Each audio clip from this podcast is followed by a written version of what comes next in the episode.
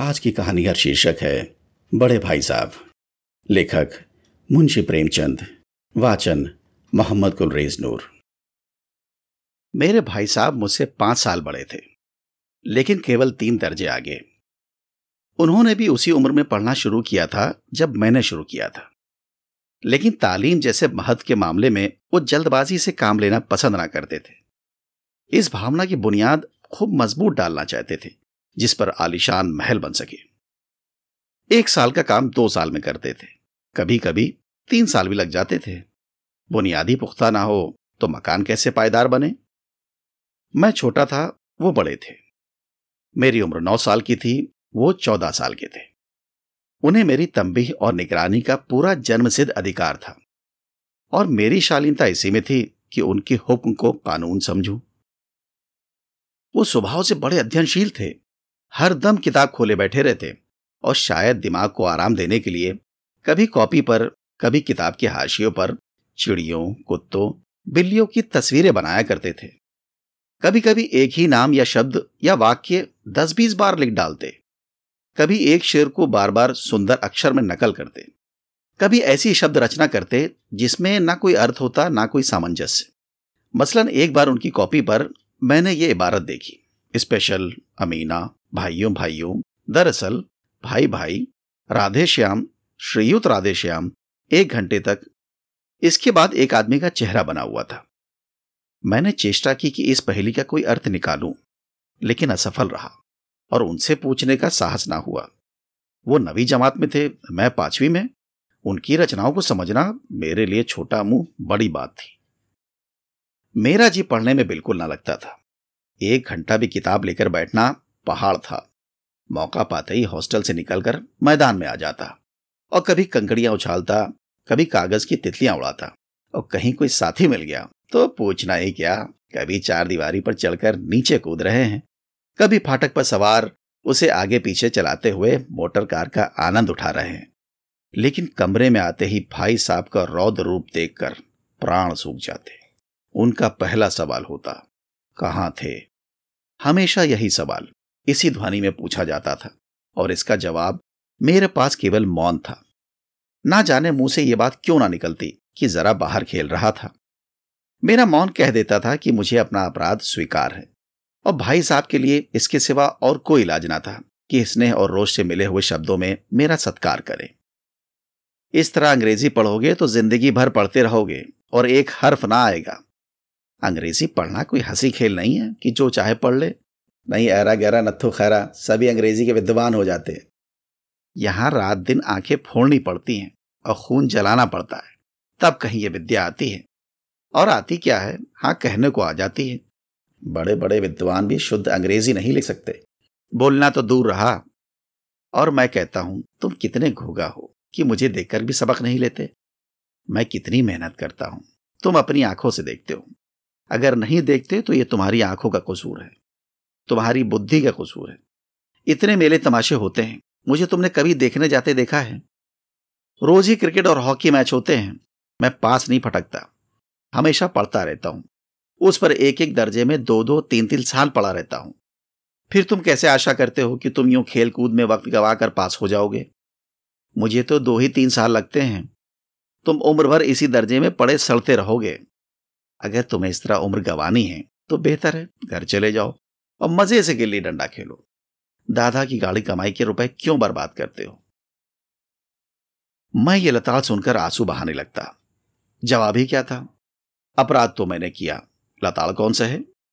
भाई साहब उपदेश की कला में निपुण थे। ऐसी ऐसी लगती बातें कहते ऐसे ऐसे सूखती बाढ़ चलाते कि मेरे जिगर के टुकड़े टुकड़े हो जाते और हिम्मत छूट जाती। इस तरह जान तोड़कर मेहनत करने की शक्ति मैं अपने में ना पाता था। और उस निराशा में जरा देर के लिए मैं सोचने लगता, क्यों ना घर चला जाऊँ? जो काम मेरे बूते के बाहर है, उसमें हाथ डालकर क्यों अपनी ज़िंदगी खराब करूँ? मुझे अपना मूर्ख रहना मजदूर था, लेकिन उतनी मेहनत मुझे तो चक्कर आ जाता था। लेकिन घंटे दो घंटे के बाद निराशा के बादल फट जाते, और मैं इरादा करता कि आगे से खूब जी लगाकर पढ़ूँगा। चटपट एक टाइम टेबल बना डालता।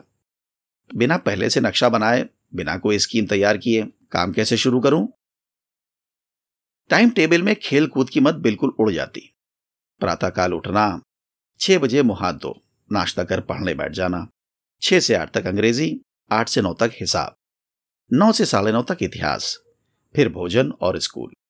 साढ़े तीन बजे स्कूल से वापस आकर आधा घंटा आराम, चार से पाँच तक भूगोल, पाँच से छह तक ग्रामर, आधा घंटा हॉस्टल के सामने टहलना, साढ़े छह से सात तक अंग्रेज़ी कंपोजिशन फिर भोजन करके आठ से नौ तक अनुवाद।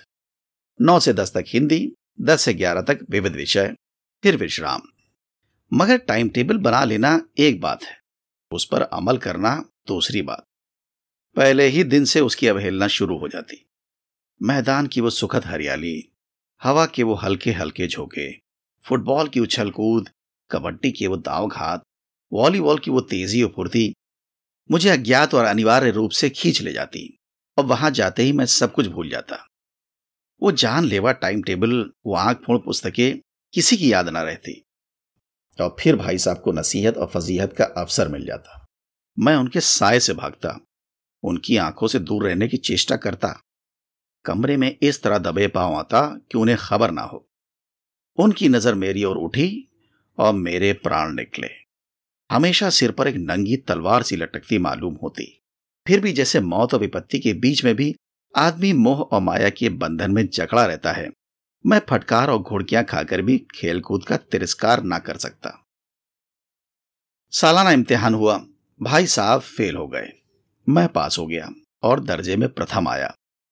मेरे और उनके बीच केवल दो साल का अंतर रह गया।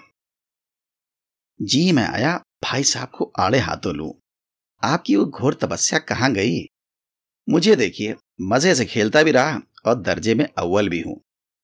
लेकिन वो इतने दुखी और उदास थे कि मुझे उनसे दिली हमदर्दी हुई और उनके घाव पर नमक छिड़कने का विचार ही लज्जास्पद जान पड़ा। हाँ अब मुझे अपने ऊपर कुछ अभिमान हुआ और आत्मसम्मान भी बढ़ा। भाई साहब का वो रोब मुझ पर ना रहा। आज़ादी से खेलकूद में शरीक होने लगा। दिल मज़बूत था। अगर उन्होंने फिर मेरी फजीयत की तो मैं साफ़ कह दूँगा आपने अपना खून जलाकर कौन सा तीर मार लिया? मैं तो खेलते कूदते दर्जे में अव्वल आ गया। जबान से यह हेकड़ी जताने का साहस ना होने पर भी मेरे रंग ढंग से साफ़ ज़ाहिर होता था कि भाई साहब का वो आतंक अब मुझ पर नहीं है। भाई साहब ने इसे भाप लिया। उनकी सहज बुद्धि बड़ी तीव्र थी और एक दिन जब मैं भोर का सारा समय कुल्ली ढंडे की भेंट करके ठीक भोजन के समय लौटा तो भाई साहब ने मानो तलवार खींच ली और मुझ पर टूट पड़े। देखता हूँ। इस साल पास हो गए और दर्जे में अव्वल आ गए तो तुम्हें दिमाग हो गया है। मगर भाईजान, घमंड तो बड़े बड़े का नहीं रहा। तुम्हारी क्या हस्ती है? इतिहास में रावण का हाल तो पढ़ा ही होगा। उसके चरित्र से तुमने कौन सा उपदेश लिया? या यूँ ही पढ़ गए? महज इम्तिहान पास कर लेना कोई चीज़ नहीं। असल चीज़ है बुद्धि का विकास। जो कुछ पढ़ो, उसका अभिप्राय समझो। रावण भूमंडल का स्वामी था। ऐसे राजाओं को चक्रवर्ती कहते हैं। आजकल अंग्रेज़ों का राज्य का विस्तार बहुत बड़ा हुआ है, पर इन्हें चक्रवर्ती नहीं कह सकते। संसार में अनेकों राष्ट्र अंग्रेज़ों का आधिपत्य स्वीकार नहीं करते। बिल्कुल स्वाधीन है। रावण चक्रवर्ती राजा था। संसार के सभी महीप उसे कर देते थे। बड़े बड़े देवता उसकी गुलामी करते थे। आग और पानी के देवता भी उसके दास थे। मगर उसका अंत क्या हुआ? खमंड ने उसका नाम और निशान मिटा दिया। कोई उसे एक चिल्लू पानी देने वाला भी नहीं बचा। आदमी जो कुकर्म चाहे करे, पर अभिमान ना करे इतराय नहीं। अभिमान किया और दीन दुनिया से गया। शैतान का हाल भी पढ़ाई होगा। उसे यह अभिमान हुआ था कि ईश्वर का उससे बढ़कर सच्चा भक्त कोई है ही नहीं। अंत में यह हुआ कि स्वर्ग से नरक में ढकेल दिया गया। शाह रूम ने भी एक बार अहंकार किया था। भीख मांग मांग कर मर गया। तुमने तो अभी केवल एक दर्जा पास किया है। और अभी से तुम्हारा सिर फिर गया। तब तो तुम आगे बढ़ चुके। ये समझ लो कि तुम अपनी मेहनत से नहीं पास हुए। अंधे के हाथ बटेर लग गई। लेकिन बटेर केवल एक ही बार हाथ लग सकती है। बार बार नहीं। कभी कभी गुल्ली डंडे में भी अंधा चोट निशाना पड़ जाता है। उससे कोई सफल खिलाड़ी नहीं हो जाता। सफल खिलाड़ी वो है जिसका कोई निशान ना खाली जाए। मेरे फेल होने पे मत जाओ। मेरे दर्जे में आओगे तो दांतों पसीना आ जाएगा। जब एल जबरा और जामेट्री के लोहे के चने चबाने पड़ेंगे और इंग्लिस्तान का इतिहास पढ़ना पड़ेगा। बादशाहों के नाम रखना आसान नहीं। आठ आठ हेनरी ही गुजरे हैं। कौन सा कांड किस हेनरी के समय हुआ? क्या ये याद कर लेना आसान समझते हो? हेनरी सातवें की जगह हेनरी आठवां लिखा और सब नंबर गायब। सफ़ा चट सिफर भी ना मिलेगा। सिफर भी। हो किस ख्याल में? दर्जनों तो जेम्स हुए हैं, दर्जनों विलियम। कौड़ियों चार्ल्स। दिमाग चक्कर खाने लगता है, आंधी रोग हो जाता है। इन अभागों को नाम बिना जोड़ते थे। एक ही नाम के पीछे दोयम, सोयम, चार रूम, पंजुम लगाते चले गए। मुझसे पूछते तो दस लाख नाम बता देता। और ज्योमेट्री तो बस खुदा की बना अब आजा की जगह अजाबा लिख दिया और सारे नंबर कट गए। कोई इन निर्दयी मुमतहीनों से नहीं पूछता कि आखिर आबाजा और आजाबा में क्या फ़र्क है? और व्यर्थ की बात के लिए क्यों छात्रों का खून करते हो? दाल भात रोटी खाई या भात दाल रोटी खाई, इसमें क्या रखा है? मगर इन परीक्षकों को क्या परवाह? वो तो वही देखते हैं जो पुस्तक में लिखा है। चाहते हैं कि लड़के अक्षर अक्षर रट डालें। और इसी रटंत का नाम शिक्षा रख छोड़ा है। और आखिर इन बेसिर पैर की बातों के पढ़ने में क्या फ़ायदा? इस रेखा पर वो लंब गिरा दो तो आधार लंब से दुगना होगा। पूछिए इससे प्रायोजन, दुगना नहीं, चौगना हो जाए या आधा ही रहे, मेरी बला से। लेकिन परीक्षा में पास होना है तो ये सब खुराफात याद करनी पड़ेगी। कह दिया, समय की पाबंदी पर एक निबंध लिखो, जो चार पन्नों से कम ना हो। अब आप कॉपी सामने खोले, कलम हाथ में लिए, उसके नाम को रोइए। कौन नहीं जानता कि समय की पाबंदी बहुत अच्छी बात है। इससे आदमी के जीवन में संयम आ जाता है। दूसरों का उस पर स्नेह होने लगता है और उसके कारोबार में उन्नति होती। लेकिन इस जरा सी बात पर चार पन्ने कैसे लिखें? जो बात एक वाक्य में कही जा सके, उसे चार पन्ने में लिखने की ज़रूरत? मैं तो इसे हिमाकत समझता हूँ। यह तो बस समय की किफायत नहीं, बल्कि उसका दुरुपयोग है कि व्यर्थ में किसी बात को ठूस दिया। हम चाहते हैं आदमी को जो कुछ कहना हो, चटपट कह दे और अपनी राह ले। मगर नहीं, आपको चार पन्ने रंगने पड़ेंगे। चाहे जैसे लिखिए।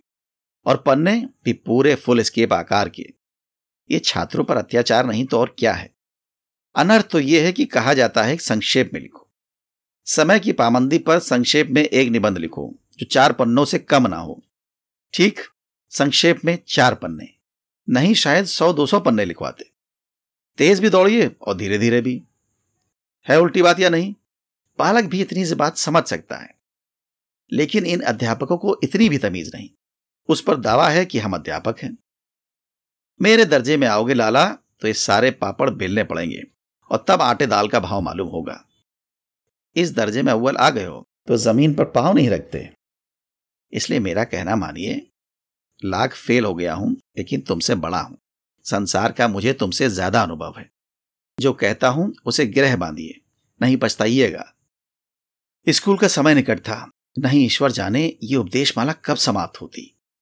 भोजन आज मुझे निस्वाद से लग रहा था। जब पास होने पर यह तिरस्कार हो रहा है तो फेल हो जाने पर तो शायद प्राण ही ले लिए जाएँ। भाई साहब ने अपने दर्जे की पढ़ाई का जो भयंकर चित्र खींचा था, उसने मुझे भयभीत कर दिया। कैसे स्कूल छोड़कर घर नहीं भागा, यही ताज्जुब है। लेकिन इतने तिरस्कार पर भी पुस्तकों में मेरी अरुचि जियो की त्यों बनी रही। खेल कूद का कोई अवसर हाथ से ना जाने देता। पढ़ता भी था, मगर बहुत कम। बस इतना कि रोज का टास्क पूरा हो जाए और दर्जे में जलील ना होना पड़े। अपने ऊपर जो विश्वास पैदा हुआ था, वो फिर लुप्त हो गया और फिर चोरों का सा जीवन कटने लगा। फिर सालाना इम्तिहान हुआ और कुछ ऐसा संयोग हुआ कि मैं फिर पास हुआ और भाई साहब फिर फेल हो गए। मैंने बहुत मेहनत ना की, पर ना जाने कैसे दर्जे में अव्वल आ गया। मुझे खुद अचरज हुआ। भाई साहब ने प्राणांतक परिश्रम किया था। कोर्स का एक एक शब्द चाट गए थे। दस बजे रात तक इधर, चार बजे भोर से उभर, छह से साढ़े नौ तक स्कूल जाने से पहले। मुद्रा कांतिहीन हो गई थी, मगर बेचारे फेर हो गए। मुझे उन पर दया आती थी। नतीजा सुनाया गया तो वो रो पड़े और मैं भी रोने लगा। अपने पास होने वाली खुशी आधी हो गई। मैं भी फेल हो गया होता तो भाई साहब को इतना दुख ना होता। लेकिन विधि की बात कौन टाले। मेरे और भाई साहब के बीच में अब केवल एक दर्जे का अंतर रह गया। मेरे मन में एक कुटिल भावना उदय हुई कि कहीं भाई साहब एक साल और फेल हो जाएँ तो मैं उनके बराबर हो जाऊँ। फिर वो किस आधार पर मेरी फजीयत करेंगे? लेकिन मैंने इस कमीने विचार को दिल से बलपूर्वक निकाल डाला। आखिर वो मुझे मेरे हित के विचार से ही तो डांटते हैं। मुझे उस वक्त अप्रिय लगता है अवश्य। मगर यह शायद उनके उपदेशों का ही असर हो कि मैं दनादन पास हो जाता हूँ और इतने अच्छे नंबरों से। अब भाई साहब कुछ नर्म पड़ गए थे। कई बार मुझे डांटने का अवसर पाकर भी उन्होंने धीरज से काम लिया। शायद अब वो खुद समझने लगे थे कि मुझे डांटने का अधिकार उन्हें नहीं रहा। या रहा तो बहुत कम। मेरी स्वच्छंदता भी बढ़ी। मैं उनके सहिष्णुता का अनुचित लाभ उठाने लगा। मुझे कुछ ऐसी धारणा हुई कि मैं तो पास हो ही जाऊँगा, पढ़ूं या ना पढ़ूं। मेरी तकदीर बलवान है, इसलिए भाई साहब के डर से जो थोड़ा बहुत पढ़ लिया करता था, वो भी बंद हुआ। मुझे कनकौए उड़ाने का नया शौक पैदा हो गया था, और अब सारा समय पतंगबाजी की ही भेंट होता था। फिर भी मैं भाई साहब का अदब करता था, और उनकी नज़र बचाकर कनकौए उड़ाता था। मांझा देना, कन्ने बांधना, पतंग टूर्नामेंट की तैयारियाँ आदि समस्याएँ अब गुप्ता रूप से हल की जाती थी। भाई साहब को यह संदेह ना करने देना चाहता था कि उनका सम्मान और लिहाज मेरी नज़रों में कम हो गया है। एक दिन संध्या समय हॉस्टल से दूर मैं कनकौआ लूटने बेहताशा दौड़ा जा रहा था। आँखें आसमान की ओर थीं और मन उस आकाशगामी पथिक की ओर जो मंद गति से झूमता पतन की ओर चला जा रहा था। मानो कोई आत्मा स्वर्ग से निकलकर विरक्त मन से नए संस्कार ग्रहण करने जा रही हो। बालकों की एक पूरी सेना लग गई। और झाड़दार बाँस लिए उनका स्वागत करने के लिए दौड़ी आ रही थी। किसी को अपने आगे पीछे की खबर ना थी। सभी मानो उस पतंग के साथ ही आकाश में उड़ रहे थे, जहाँ सब कुछ समतल है। ना मोटर कारें हैं, ना ट्राम, ना गाड़ियाँ। सहसा भाई साहब से मेरी मुठभेड़ हो गई, जो शायद बाज़ार से लौट रहे थे। उन्होंने वहीं मेरा हाथ पकड़ लिया और उग्र भाव से बोले, इन बाजारी लौंडों के साथ ढेले के कनकौए के लिए दौड़ते तुम्हें शर्म नहीं आती? तुम्हें इतना भी लिहाज नहीं कि अब नीची जमात में नहीं हो, बल्कि आठवीं जमात में आ गए हो, और मुझसे केवल एक दर्जा नीचे हो। आखिर आदमी को कुछ तो अपनी पोजीशन का ख्याल करना चाहिए। एक जमाना था कि लोग आठवां दर्जा पास करके नायब तहसीलदार हो जाते थे। मैं कितने ही मिडिलचियों को जानता हूँ जो आज अव्वल दर्जे के डिप्टी मजिस्ट्रेट या सुपरिटेंडेंट हैं। कितने ही आठवीं जमात वाले हमारे लीडर और समाचार पत्रों के संपादक हैं। बड़े बड़े विद्वान उनके मातहती में काम करते हैं। और तुम उसी आठवें दर्जे में आकर बाजारी लौंडों के साथ कनकौए के लिए दौड़ रहे हो। मुझे तुम्हारी इस कम अकली पर दुख होता है। तुम जहीन हो, इसमें शक नहीं। लेकिन वो जहन किस काम का, जो हमारे आत्म गौरव की हत्या कर डाले? तुम अपने दिल में समझते होगे कि मैं भाई साहब से महज एक दर्जा नीचे हूँ। अब उन्हें मुझको कुछ कहने का हक नहीं, लेकिन यह तुम्हारी गलती है। मैं तुमसे पाँच साल बड़ा हूँ। चाहे आज तुम मेरी ही जमात में आ जाओ। और परीक्षकों का यही हाल है। तो निसंदेह अगले साल तुम मेरे समकक्ष हो जाओगे और शायद एक साल बाद तुम मुझसे आगे निकल जाओ। लेकिन मुझमें और तुम में जो पाँच साल का अंतर है, वो तुम क्या खुदा भी नहीं मिटा सकता। मैं तुमसे पाँच साल बड़ा हूँ और हमेशा रहूँगा। मुझे दुनिया का और ज़िंदगी का जो तजर्बा है, तुम उसकी बराबरी नहीं कर सकते। चाहे तुम एम ए टी फिल और डी ही क्यों ना हो जाओ। समझ किताबें पढ़ने से नहीं आती है। हमारी अम्मा ने कोई दर्जा पास नहीं किया, और दादा भी शायद पांचवी छठी जमात के आगे नहीं गए। लेकिन हम दोनों चाहे दुनिया की विद्या पढ़ लें, अम्मा और दादा को हमें समझाने और सुधारने का अधिकार हमेशा रहेगा। केवल इसलिए नहीं कि वो हमारे जन्मदाता हैं, बल्कि इसलिए कि उन्हें दुनिया का हमसे ज़्यादा तजुर्बा है और रहेगा। अमेरिका में किस तरह की राज व्यवस्था है और आठवें हेनरी ने कितने विवाह किए और आकाश में कितने नक्षत्र हैं ये बातें चाहे उन्हें ना मालूम हो, लेकिन हज़ारों ऐसी बातें हैं जिनका ज्ञान उन्हें हमसे और तुमसे ज़्यादा है। दैव ना करे, आज मैं बीमार हो जाऊँ तो तुम्हारे हाथ पाँव फूल जाएँगे। दादा को तार देने के सिवा तुम्हें और कुछ ना सूझेगा, लेकिन तुम्हारी जगह पर दादा हो तो किसी को तार ना दें, ना घबराएँ, ना बदवास हो। पहले खुद मरज पहचान कर इलाज करेंगे, उसमें सफल ना हुए तो किसी डॉक्टर को बुलाएँगे। बीमारी तो खैर बड़ी चीज़ है। हम तुम तो इतना भी नहीं जानते कि महीने भर का खर्च, महीने भर कैसे चले। जो कुछ दादा भेजते हैं, हम उसे बीस बाईस तक खर्च कर डालते हैं और पैसे पैसे को मोहताज हो जाते हैं। नाश्ता बंद हो जाता है, धोबी और नाई से मुँह चुराने लगते हैं। लेकिन जितना आज हम और तुम खर्च कर रहे हैं, उसके आधे में दादा ने अपनी उम्र का बड़ा भाग इज़्ज़त और नेकनामी के साथ निभाया है और एक कुटुंब का पालन किया है, जिसमें सब मिलकर नौ आदमी थे। अपने हेडमास्टर साहब को ही देखो। एमए है कि नहीं? और यहाँ के एमए नहीं, ऑक्सफोर्ड के, एक हज़ार रुपये पाते हैं। लेकिन उनके घर इंतज़ाम कौन करता है? उनकी बूढ़ी माँ। हेडमास्टर साहब की डिग्री यहाँ आकर बेकार हो गई। पहले खुद घर का इंतज़ाम करते थे। खर्च पूरा ना पड़ता था। कर्जदार रहते थे। जब से उनकी माताजी ने प्रबंध अपने हाथ में लिया है, जैसे घर में लक्ष्मी आ गई है। तो भाईजान, ये गुरूर दिल से निकाल डालो कि तुम मेरे समीप आ गए हो और अब स्वतंत्र हो। मेरे देखते तुम बेराह नहीं चल पाओगे। अगर तुम यूँ ना मारोगे तो मैं इसका भी प्रयोग कर सकता हूँ। मैं जानता हूँ, तुम्हें मेरी बातें जहर लग रही हैं। मैं उनकी इस नई युक्ति से नतमस्तक हो गया। मुझे आज सचमुच अपनी लघुता का अनुभव हुआ, और भाई साहब के प्रति मेरे मन में श्रद्धा उत्पन्न हुई। मैंने सजल आँखों से कहा, हरगिज नहीं। आप जो कुछ फरमा रहे हैं, वो बिल्कुल सच है। और आपको कहने का अधिकार है। भाई साहब ने मुझे गले लगा लिया और बोले, मैं कनकौवे उड़ाने को मना नहीं करता। मेरा जी भी ललचाता है। लेकिन क्या करूँ? खुद बेराह चलूँ तो तुम्हारी रक्षा कैसे करूँ? ये कर्तव्य भी तो मेरे सिर पर है। संयोग से उसी वक्त एक कटा हुआ कनकौआ हमारे ऊपर से गुजरा। उसकी डोर लटक रही थी। लड़कों का एक गोल पीछे पीछे दौड़ा चला आता था। भाई साहब लंबे हैं ही। उछल कर उसकी डोर पकड़ ली। और बेतहाशा हॉस्टल की तरफ़ दौड़े। मैं पीछे पीछे दौड़ रहा था।